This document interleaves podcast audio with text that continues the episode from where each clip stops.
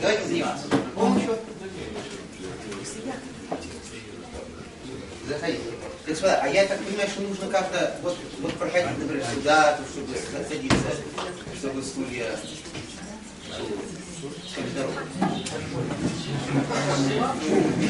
Хорошо, что еще не подхилишь по голове, как в старые времена.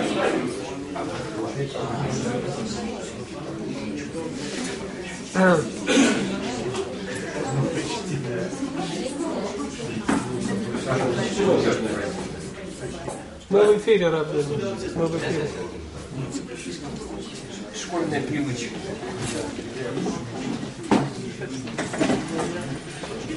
Вот проходите, тут есть места, вот свободно, прямо рядом.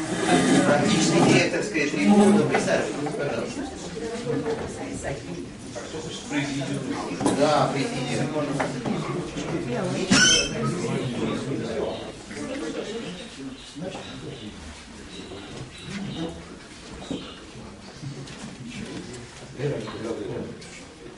Ребят, проходите. Проходите, проходите, пожалуйста, впереди. Очень удобные места. Проходите. Впереди. Вперед. Пожалуйста. Здравствуйте.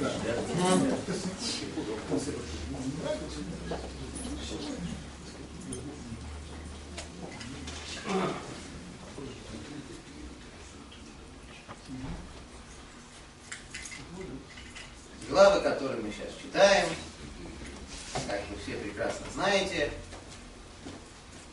всегда читаются в преддверии светлого праздника Хануки и во время светлого праздника Хануки. То есть вот начиная с той главы, которую мы только что прочли Вайшлав, где подробно рассказано о встрече двух братьев, про отца Якова, его неправильного, некошерного брата Исава, после 20-летнего расставания.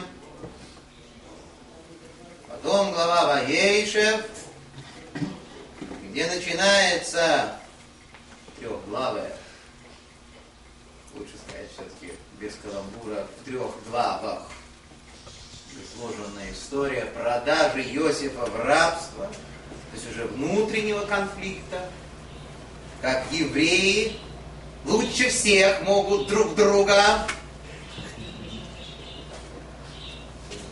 уничтожать, лучше всякого внешнего врага. И все это почему-то попадает на хан. В течение этого праздника мы с вами будем встречаться, неоднократно нам придется разбираться в этом вопросе. Почему эти главы связаны с праздником Хана? Ну вот давайте по порядку. То, что мы читали прошедший Шабус, глава вышла, встреча братьев. Но как всегда, в Торе описывается некая внешняя картинка, для того, чтобы мы увидели самый простой, самый непритязательный, детский буквально вариант этой встречи. И с другой стороны, по всему тексту, как алмазы разбросаны эти намеки на то, что в действительности там написано. То есть является Исав, брат Якова, который хотел убить Якова за то, что наш праотец отобрал у него первородство, убил, отобрал хитрым способом благословение отца. Исав хотел сделать ему еврейский погром, и вроде бы собирается его сделать. Берет с собой навстречу 400 бугаев, чтобы встреча была особо теплый. И с этими силачами, погромщиками, 400 человек, он идет навстречу брату, чтобы разобраться с ним за первородство и благословение. Тем не менее, в момент встречи. Все эти конфликты якобы, вроде бы, ну так по тексту, забыты, все так прекрасно, братья бросаются друг другу на шею, целуются, плачут. Сериал. 20 лет братья висели друг друга, вот они плачут, висят друг на друге, после чего начинают такой мягкий, вроде бы, ласковый разговор, что, мол, ну давайте я провожу, ну уж ладно, не надо меня провожать, я уж как-нибудь, у меня вот сколько, а босс такой тяжелый, Яков говорит Исаву, не надо меня провожать, ты уж иди, я за тобой. Господином его называет своего брата. Подарки ему дать. Ну, красота же, идиллия. Что ж на самом-то деле случилось? Центральный вопрос, известный всем, который задается в многочисленных разъяснениях этой главы, касается странной реакции Якова на сообщение о 400 спутниках Иса. Наш праотец против всех наших ожиданий взял и перепугался. К нему идут погромщики, а он взял и струсил.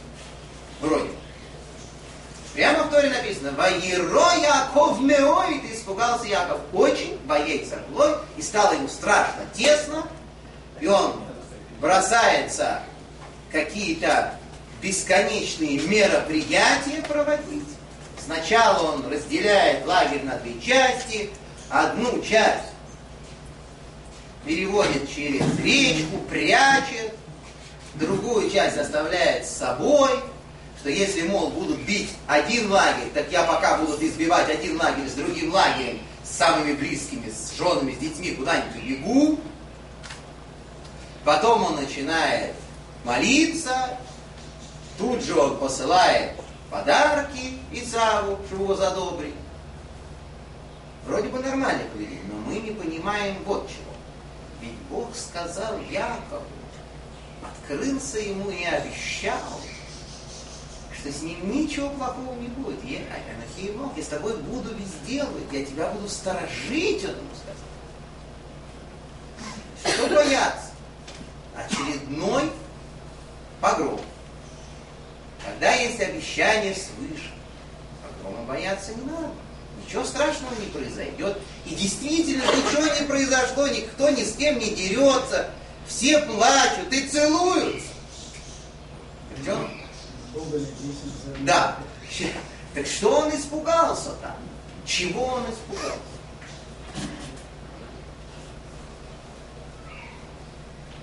Кроме того, глава рассказывает нам историю совсем уж непонятную. Перед этой встречей братьев происходит еще одна странная встреча. Яков остается один – и буквально написано в Торе «Ваи авек иши мой адалой сашагар», что с ним пылится, не борется. Борется – это литературный С ним поднимает пыль некто Иш, личность, человек, а долой сашагар, до восхода зари.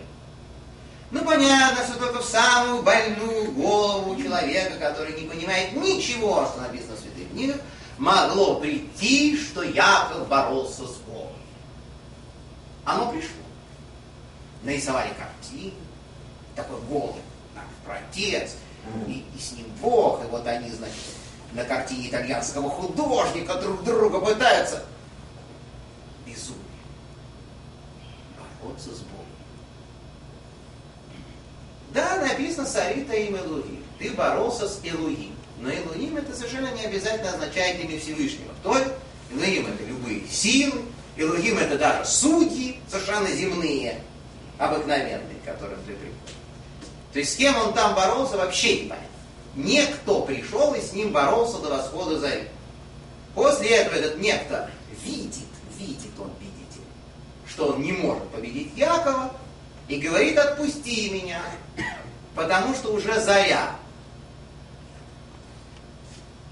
Чем надо уходить в момент зари? Отпусти меня. Темные силы. А тот ему говорит, нет, я тебя не отпущу, дай мне браху. С кем он боролся? С хасидским рэбби, что ли? Что такое? Браху дай. Какую браху? Люди друг другу мнут бока в течение нескольких часов подряд. И в завершении этого дела, когда у них уже все, вот понимаете, они уже еле-еле могут двигаться, все бегли перебиты. Ну, слушай, несколько часов люди дерутся. После этого один другому говорит, кстати, не уходи, броху дай, благослови меня. Это, знаете, только у наших бывших соотечественников очень распространено, когда люди как следует подерутся, как следует начистят друг другу физиономии, и так начинают друг друга любить. Всю жизнь готовы выпрашивать друг у друга благословений. А ты меня уважаешь? Да. Но мы же говорим сейчас о тексте Святой Торы, который вообще непонятно, что хочет сообщить. Ну хорошо. Получает Яков некое благословение. Яковы. Какое? В тексте благословения, что у тебя будет новое имя. Сейчас тебя зовут Яков, скоро тебя будут звать Израиль. Новое имя тебе дадут. Ну и слава Богу. Вот и разошлись. Яков остался хромой после этого мероприятия. Что у него, видите ли, некая жила на ноге, не скула на голове, не глаз, а вот именно какая-то определенная жила куда-то, видите ли, сдвинулась. Абсолютный шифр. Пойди пойми, что хочет сообщить Святая Книга. Ну, если постепенно разбираться, надо начинать, конечно, с неких основ, касающихся праздника Хануки. Праздник Ханука является излюбленным праздником многих, назовем их так, самых задорных и самых физически крепких представителей народа. Почему? Потому что праздник Ханука это победа. Потому что так называемые Маккавей, что такое Маккавей? Маккавей это сокращение. Макаби. Кто-то думает, что это футбольные или баскетбольные команды. Так он ошибается. Макаби это четыре буквы. Да? Мен, К, Д, Ю. Ми, мен, кто, кому. Подобен тебе. Боевим среди сильных, Ашем, Бог. Кто подобен тебе среди сил Бог? Такое сокращение. Так вот Маковей, который с этим лозунгом выходят против греческой интервенции и всех врагов вот такими кулачищами, ну, видимо, так, а чем же? Наверное, уже вот такими. Выгонять греческую армию регулярно. Восстание, один мне говорит, э, в России, не забуду никогда, в Хануку, э, это было сразу после разрушения блаженной памяти Советского Союза. Еврей на празднике обращается нам, говорит, я знаю, на что это похоже. Они, первосвященник, они были точно как Фидель.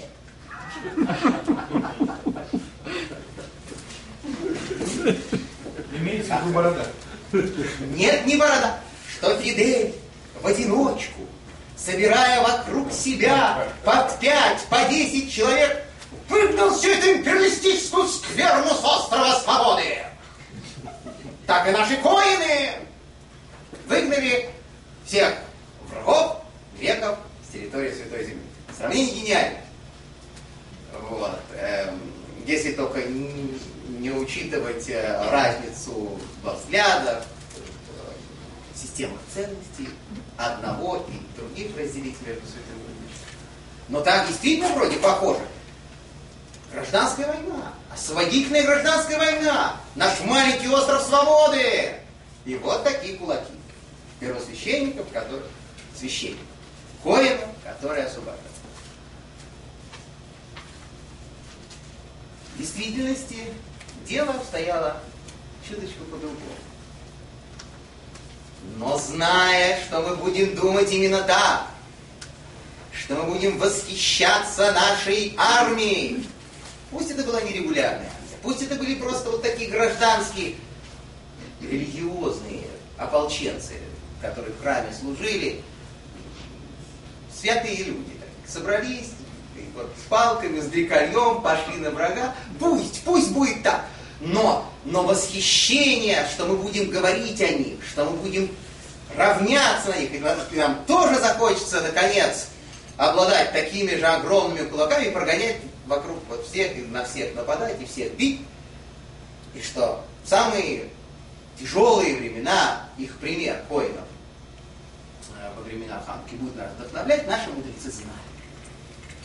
Поэтому вот я специально смягчил сефардский ашкенадский текст в Сидуре, то же самое абсолютно написано во всем еврейском народе, в слово в слово, в ханукальном добавлении в молитву, которое читается 8 дней Хануки, три раза в день. Чтобы никто, хотя бы ну, не было вот даже кусочка дня, чтобы об этом не забыли, и вот, вот это восхищение, вот этот вот комсомольский задор, как мы им дали! Чтобы он не овладел евреем. Чтобы еврей всегда понимал, что там случилось. Написано в этой молитве следующее. Что мы благодарим Творца мира и говорим Массарта гибойрим бият халош. Ты передал сильных в руки славы. Рабим биат миати. Многочисленных в руки малочисленных. Тамеем бият ойрим, нечистых, руки чистых. Решоим бият садиким, злодеев руки праведников, заедин злоумышленников в ядовской сердце, в руки тех, кто изучает Тору. Не в руки тех, кто стреляет, тычет пикой, душит, а в руки тех, кто изучает святые книги. Что же это была за война? Говорили мы с вами как-то раз тут про выдавливание из себя Исава пока. И для того, чтобы выдавливать его, некошерного нашего брата, из себя по капле, мы должны понимать все-таки, из чего же состоит этот Исаак. И мы говорили уже подробно о двух очень важных аспектах его замечательной яркой личности. Первое это стремление к успеху с этого начали. Что идолом новой цивилизации, цивилизации Рима, а потом европейской цивилизации, стал успех, добиться успеха, пробиться, подняться наверх, занять такую красивую высокую позицию в жизни, чтобы оттуда было падать как можно больнее в итоге. Это было первое обстоятельство. Второе обстоятельство, мы говорили, это внешний эффект красавец, с развивающимися волосами, на коне, с вот такими мышцами. Да, он иногда кого-то убивает, насилует. Но он же в основном, в основном же борется с плохими парнями. Киногерой. Что там у него внутри? Морально-нравственные моменты, его человеческие качества, это второй момент. Главное, как у него на ветру развиваются волосы, и как горят в лучах восходящего солнца его натертые вот этим самым жиром, которым они себя натирают, мускулы. Как это все, значит, замечательно ярко выглядит. Это был второй аспект. Третий аспект, о котором надо помнить хорошо, самый главный аспект личности этого потрясающего человека – это ставка на физическую силу. Не на какие-то там рассуждения, переговоры, болтологию на вот эти самые окровавленные залитые человеческой кровью, знаете, как мясо соуса. Громадные кулаки. Это его став. Это его идол, это его главный день. И сегодня мы же знаем, как это важно для человечества, с каким восхищением на обложках журналов, в телевизоре показываются эти люди, у которых, может быть, и нет достаточного количества мозгов, но зато какая фигура, какой силуэт, какая силища в этих ручищах. На этом он все строил. И построил. Вот пожалуйста. Все ему удалось. И, и успех в обществе, как идол, и внешние эффекты, и физическая сила, все это он сделал. Но мы по капле, с большим трудом, как того раба Антон Павлович, должны как-то себя это удалять. И поэтому победа Маковея ни в коем случае не должна восприниматься в радужном свете этих представлений о комсомольском задоре, о бойцах невидимого фронта, которые стреляют, понимаете, и спрячутся за кочками, подстерегают врага. Все было совсем не так. Это наше представление о партизанской войне. Это Фидель, а не первосвященник Йохана. Фидель, да, он так воевал. И единственное, как тут подсказали замечательно, что его да связывает с нашими святыми воителями, нет, конечно, главное его гордость. Борода, да, но это все, больше ничего их не связывает. Это были люди, которым Бог, благодаря их праведности, изучению Торы, каким-то сверхъестественным способом передал в руки эту греческую армию. Каким-то образом удалось им выгнать их из Святой Земли, просто непонятно. Чудо. Если бы это не было чудом, какой праздник? Праздник мордобоя, это у кого такие праздники бывают? День Победы. Этот вопрос был задан. Неоднократно был задан. Вот где написано в святых книгах, что нельзя праздновать нееврейские праздники. Потому что у нас вот столько своих праздников, и нельзя праздновать нееврейские праздники. Как насчет 8 марта. Значит, а, чуть не сказал, фраза, она уже почти была готова, 8 марта отменяется. Чуть не сказал такую глупость, представляете? Вот что значит устаешь на работе до чертиков, крутишься целый день, и потом всякая глупость в голову лезет. В том смысле, что 8 марта совсем отменяется, в том, что каждый день у еврейской женщины должен быть праздник. Каждый. И никаких 8 март. Ничего. Несчастная Клара Цеткин, понимаете, она надеялась, что хотя бы один день в году кто-то о ней вспомнит. И цветочки какие-нибудь драные подарит. Каждый 8 марта он аккуратно приносил и складывал к ее могиле букет. Вы когда-нибудь ее портрет видели? Какие там с вами? Поэтому я и говорю, что она надеялась, что хоть раз в году кто-нибудь, хотя бы товарищ по партии, в конце концов. Ну, товарищ по партии, ты можешь цветы хотя бы 8 марта принести? На. Мы говорим, Ну, а День Победы? Вот.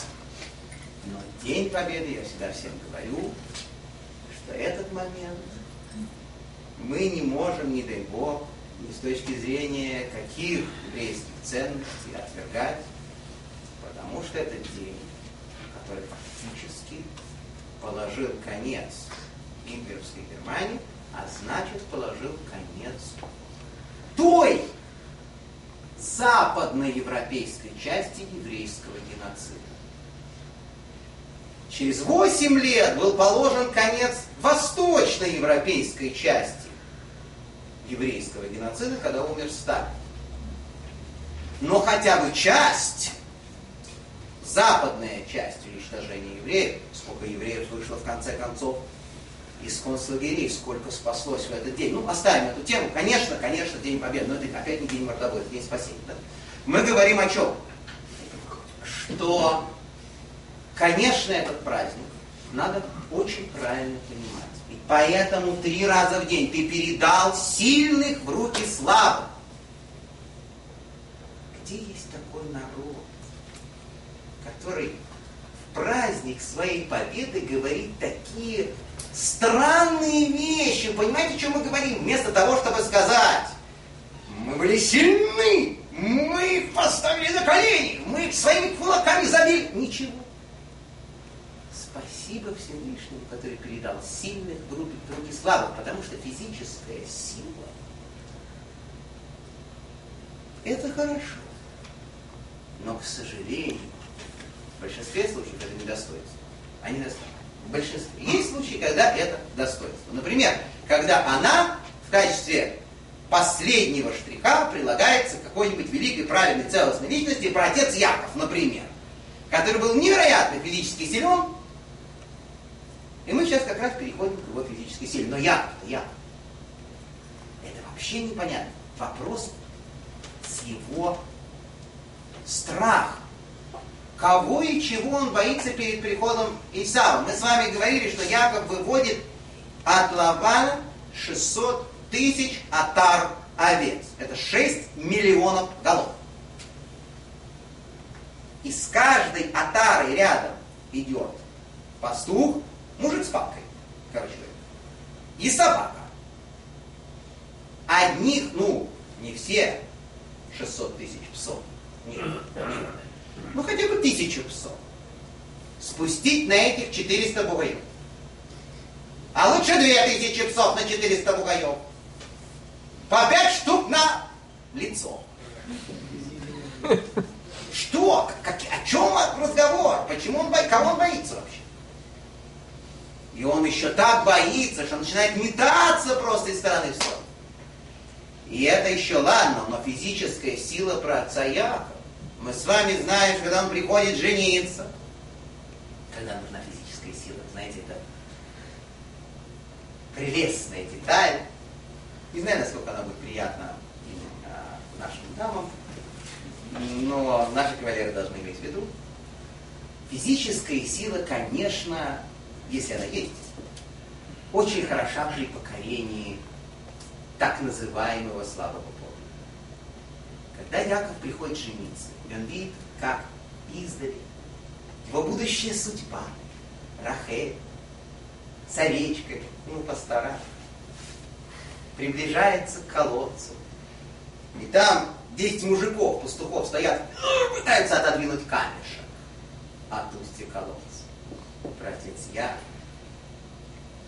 стряхивает этих мужиков с камешек, легко изящным движением поднимает этот камешек. И как пробку из бутылки, говорит Петраш, пробку из бутылки выкидывает его. М-м-м. В некоторых случаях иногда для произведения определенных Предварительно договорившись с пастухами. Этого в Торе не написано, и не знаю, договаривался, не договаривался, что они картины отлетают от камня, что ли? Я. Да.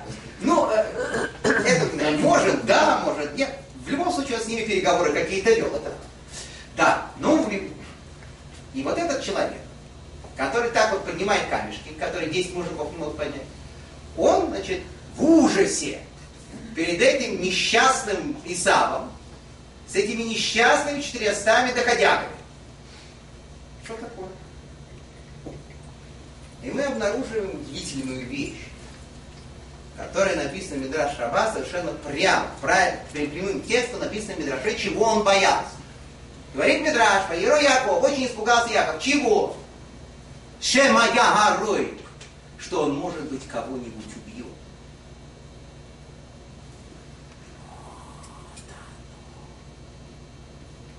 Не то, что ему бока помог. Тут собаки, пастухи, целое хозяйство. А то, что он кого-нибудь убил. Сам. На себе бережет. что ситуация может довести его до такого позора, что его, да, большие, но совершенно чистые руки, а не кулаки, таки да, обогрятся человеческой кровью. Позор-то, ужас-то какой! Убить человека. Тем более брат. Ну пусть злодея, пусть очень неправильного человека. Это же ужас! Защищает. Конечно, может. Даже нужен. Но он в таком ужасе, он, он изо всех сил пытается этого избежать. И учит нас на всю историю, что худой мир, даже с большими материальными потерями, гораздо лучше самый замечательный и красивый, победоносной, да, да, победоносной войны. Мы-то что думаем? Что только тогда надо взятки давать, только тогда надо договариваться, только тогда надо умасливать противника, когда ты его боишься, а если я его не боюсь, я его ногами затопчу. Оказывается, все не так. Не надо никого топтать ногами, это не наши методы. А какие наши? Он собирает целый лагерь, целый поезд взяток и сам. Причем как-то организован. Идет одна порция, там, овцы всякие, бараны, верблюды, ослы, все. И перерывы. То есть, что, мол, и сам встречает этот поезд, первый вагон, с баранами, например, и с пастухами, и спрашивает, а это что такое? А ему говорят, это тебе подарок от раба твоего Якова, от твоего любящего брата, возьми, пожалуйста. Потом перерыв говорит Яков, Яков дирижирует, просто как Бравинский. Он дирижирует этим походом баранов и ослов и говорит, обязательно перерыв, потому что он должен осознать, как я его люблю. Вот он должен посчитать этих баранов, не чистите. И потом бараны прошли, теперь верблюды. Потом овцы, потом коровы, потом ослы. И каждый раз перерыв, чтобы он осознал, как мы его любим. Один конверт и перерыв. Потом другой. И еще одна пауза.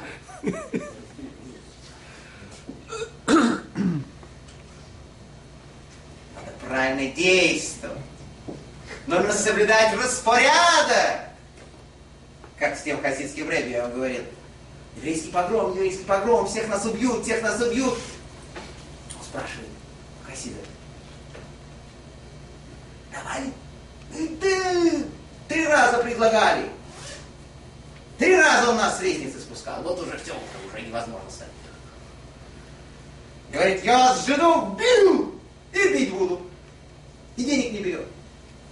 И Рэбби ходит по комнате, ходит по комнате. «О, Кошмар, ты какой кошмар, ты какой нельзя, нельзя. Мало дали.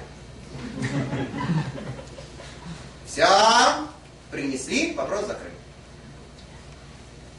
Надо правильно все организовать. Так вот это то, что мы учим из праотца Якова. Вот он метод. То есть если бы можно было этим идиотам, грекам, просто заплатить деньги, чтобы они ушли, 35 раз это было бы сделано. Но они же были, понимаете, они были идейны. Они считали, что нас надо перевоспитать, что нам надо привить античную культуру, что мы без них просто пропадем. У нас тут тоже есть такие, знаете, они считают, что их демократия нужна всем. Если они на своих танках, свои, на крыльях своих истребителей демократию куда-нибудь не принесут, то там все люди просто усохнут. Вот есть такие знакомые. Так вот, мы тоже сидели в Святой Земле, усыхали со своей великой культурой, понимаете? Которая немножко старше греческой. И тут они пришли, говорят, «О, им же тут плохо без нас. И начали прививать нам свои демократические античные ценности. Если бы их можно было просто выбить деньгами, так они были очень-очень-очень серьезно настроены на перевоспитание еврейского народа. Поэтому пришлось таки взять метелку. В конечном счете, слабыми руками, знаете, так деликатно, с помощью Всевышнего, без вот этого вот, без деликатненько, метелочкой со святой земле, со святой земли вымести. И это то, что происходит с Яковом. И вот он боится, он боится, давайте назовем вещи своими именами, стать похожим на брата. Он боится встать на одну доску с этим волосатым, мускулистым орангутангом. Вот и все, чего он так страшно боится. Он, который 14 лет Виши Вишемевер изучал великие мудрости каббалистические и, э, и законы, все, он, который учился у праотца Ицхака и у праотца Авраама, он должен будет опуститься до мордобой. Это, это конец. Это какое же позорище. Проходит несколько часов, и Яков остается один. Это отдельный очень большой вопрос. Что это он остается один? Он перевозит лагерь, разделяет, прячет. Взятки уже давно уехали. Все готово. Осталось помолиться и ждать встречи с вдруг он остается один. Поразительную вещь рассказывает Талмуд трактате Хули. Он остается один, Яков, потому что он, он, оказывается, возвращается к Лавану, к тестю, бегом бежит обратно домой, туда, к нему Харан, Забыл что-то. Что он забыл? Сокровища? Какие сокровища? Ну, уже вот этих вот овец в таком количестве увести. И иметь с собой такое количество рабов и рабынь, всего, и что ты хочешь. Что ему еще надо от жизни? Он говорит, а вот он забыл там какие-то маленькие баночки. Склянки какие-то пустые. Пустые. Представляете себе человека? С такой материальной базой 6 миллионов голов который забыл какую-то дрянь, которая ничего не стоит, и бегом один побежал за нею к тестю. Доехал туда, прибежал, несчастный, взмыренный, Тесть эти склянки, в принципе, не нужны. Отдал, прибежал с этими склянками, и поэтому остался один. И вот тут он встречается не с братом, а с главным персонажем этой главы. Наверное, можно так сказать, хотя это небезопасно так говорить. Конечно, с высшей точки зрения, главный персонаж главы это братец Яков, но с точки зрения сюжета, он видит пастуха. Дмитрий Шрабов говорит, это пастух был.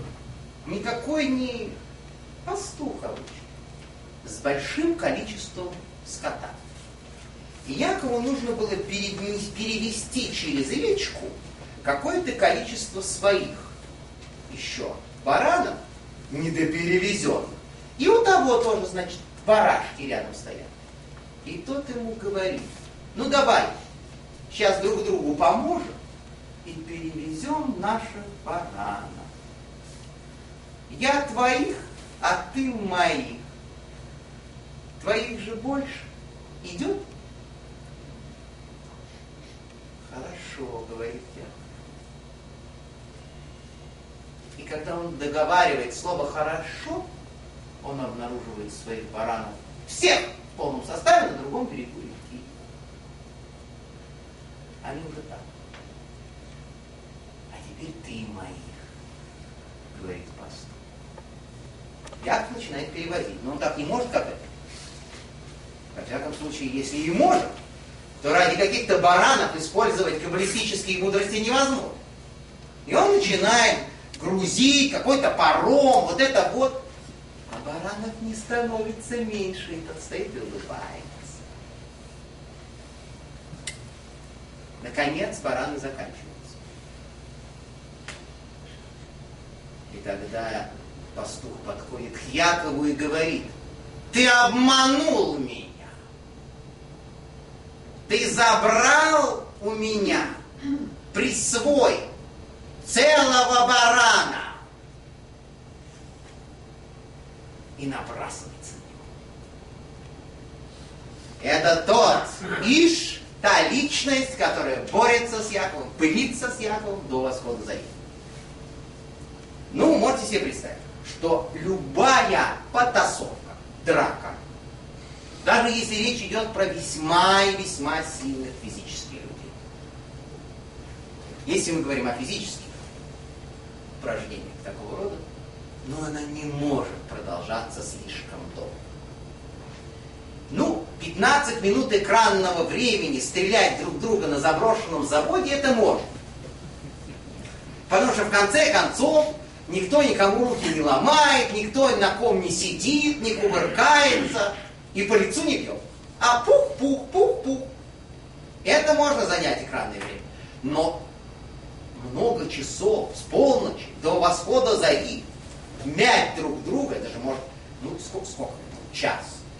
Но это надо сколько иметь, чтобы час продержаться друг друга мутузить. Час! Обычно такие вещи, ну за 15-20 минут уже все давно закончено кто-то уже лежит, или оба уже лежат, и переговариваются Как вы скажете, ты меня уважаешь, не уважаешь? Дается разговор общий. А тут часы, часы, как это понять вообще? А бараны не разбежались? Я думаю, что они с интересом наблюдали за мероприятием. Что-то с ума сошли пастухи. Не, ну поскольку э, бараны у того пастуха были совершенно виртуальные, какие-то были бараны. Это была некая картинка, нарисованная по заказу. Так вот, что же это было за существо? Говорит Мидраш, это существо называется Саро Шер Исав. Министр, князь, или правильно переводить, ангел Исав. Кто работает должности ангела нашего некошерного брата? Неправильно. Оказывается, на его должности восседает сатана. Сатан. Это такое? Если в воображении присутствующих проносятся какие-то картины с рогами, копыта, черные волосы. Весь этот примитив, как вы понимаете, никакого отношения к реальности не имеет. Сатан – это центр, это энергетический источник мирового зла все вот эти вот флюиды, все эти волны зла, которые так с огромным успехом и на такие расстояния распространяются по миру, как запах, понимаете, от вкусной еды. Там кто-то стоит, и откуда-то издалека ветер доносит борщ.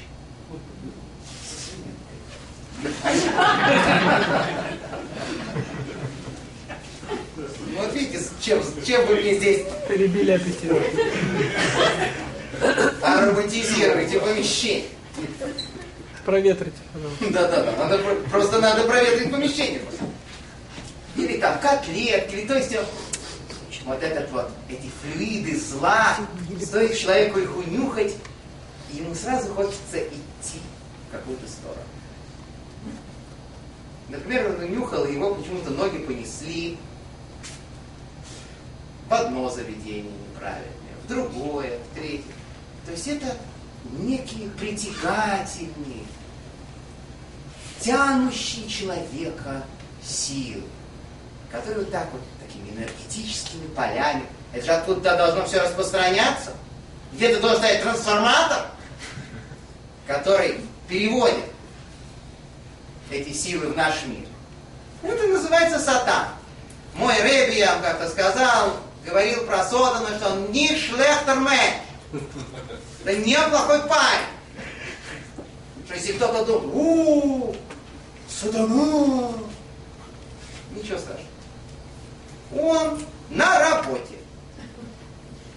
Он здесь для того, чтобы эманировать, распространять эти зловонные флюиды. А для чего они нужны? Для того, чтобы вышли по улице, учуяли запах или увидели что-нибудь на его. И вместо того, чтобы идти туда, сделали вот так. И пошли, куда собирались. То есть, правильно, синагогу. Это нужно для того, чтобы человек научился быть хозяином самого себя. А не чтобы эти флюиды, как только втянул носом, все, человека нет. Есть зомби, который идет на флюиды, чтобы не было. Так вот этот парень неплохой, он очень часто по казенной надобности появляется рядом с праведником. Кто инициировал эту великую битву? В кавычках добра со злом. Кто привел к тому, что якобы острию святости в нашем мире, самому великому праведнику еврейской истории до него, и, может быть, стоящему наравне величайших после, избранному из праотцов, человеку, представлявшему благо в этом мире, что ему пришлось вступить в, этот, в этот бой. Ну, кроме всего прочего, сразу понятно, почему они так долго друг друга мутузили, потому что вся эта физическая мизансцена вроде бы с тем, что они выясняли отношения и вроде бы боролись, и вроде бы применяли какие-то физические силы, все это было тоже картинкой. На самом деле бой-то был другой. Когда человек сражается с трансформатором, с эпицентром зла. Было несколько случаев в нашей истории, когда наши праведники, выйдя на определенный уровень святости, и уже умея тоже распространять флюиды, только положительные, уже решали, дай-ка я с ним разберусь. Это не то, что он. Он же на работе. Он вообще занят постоянно. Его вообще надо пожалеть. Это грязная работа. Да, приходить к этим евреям и манить их в одну дрянь, в другую гадость. Иди сюда, иди сюда. Вот это все. Тяжелая работа. Он сверху поставлен на этот труд. А этим вдруг появляется кто-то очередной, который ему сто лет не нужен, потому что он с ним уже отчаялся что-то сделать. Царь Давид какой-то. И начинает за ним гнаться. И пытаться его победить. Два раза. Два раза наш царь Давид, очень был воинственный человек, пытался разрушить центр зла в нашем мире. Оба раза это закончилось катастрофой. Оба раза. Первый раз, когда он стрелял в птичку, в образе которой ему явился эпицентр зла. И вместо птички попал в окно, за которым стояла чужая жена, Батшева, и смотрел на нее круглыми глазами, и потом все величайшие проблемы, и потом у него умер ребенок из-за этого. И второй раз он увидел его в образе оленя. И догнал его до того, что Давида в итоге этой погони положили по вот такой вот железный пресс, чтобы раздавить насмерть. И если бы под этим прессом не была просто грязь, очень глубокая, и жижа такая, то его, его просто расплющило бы нашего великого праведника и царя. Но он, этот пресс просто его вдавил в эту грязь. И здорово поранил. А кто его положил? Он добежал до палестинской границы, там его поймали. А, опять эти друзья. Потому что опять. Всегда. Всегда. Что, как же без них? Они его положили. Не надо за ним гоняться. Потом-то логические мудрецы. Нас же, нас же не учат ошибки. Величайшие люди своего поколения, трактат Йома они поймали сатану. Они его поймали. Мы уже победили. Мистическими средствами, с помощью имен Всевышнего, Кабалой, они его поймали, и этот центр, эпицентр зла ограничили и в какую-то емкость э, энергетическую такую, закрытую со всех сторон, положили. И что? Через три дня его пришлось отпустить, потому что куры перестали нестись. Потому что петухи стали праведниками, зачем нам это надо? Все. Теперь только читать святые книги. Наконец-то воспевать Всевышнего, сидя на, плетень, на плетне. А этих они просто уже перестали видеть. Да. Абсолютно. Все закон. Три дня. В мире царила святость. Не нашли свежее яйцо для больного человека. А. И пришлось отпускать. Это необходимо в нашем мире. Ну а как? Ну а как? Ну и, конечно, Яков тоже. Понимаете, представить эту ситуацию с точки зрения вот того, что мы читаем, что Яков забыл склянки, остался один, и на него, на бедного Якова, значит, нагрянул, напал сатана. Это неправильно. Зачем он на него напал? Зачем он вообще был нужен, этот Яков, сатане, у которого всегда свои дела и забот полный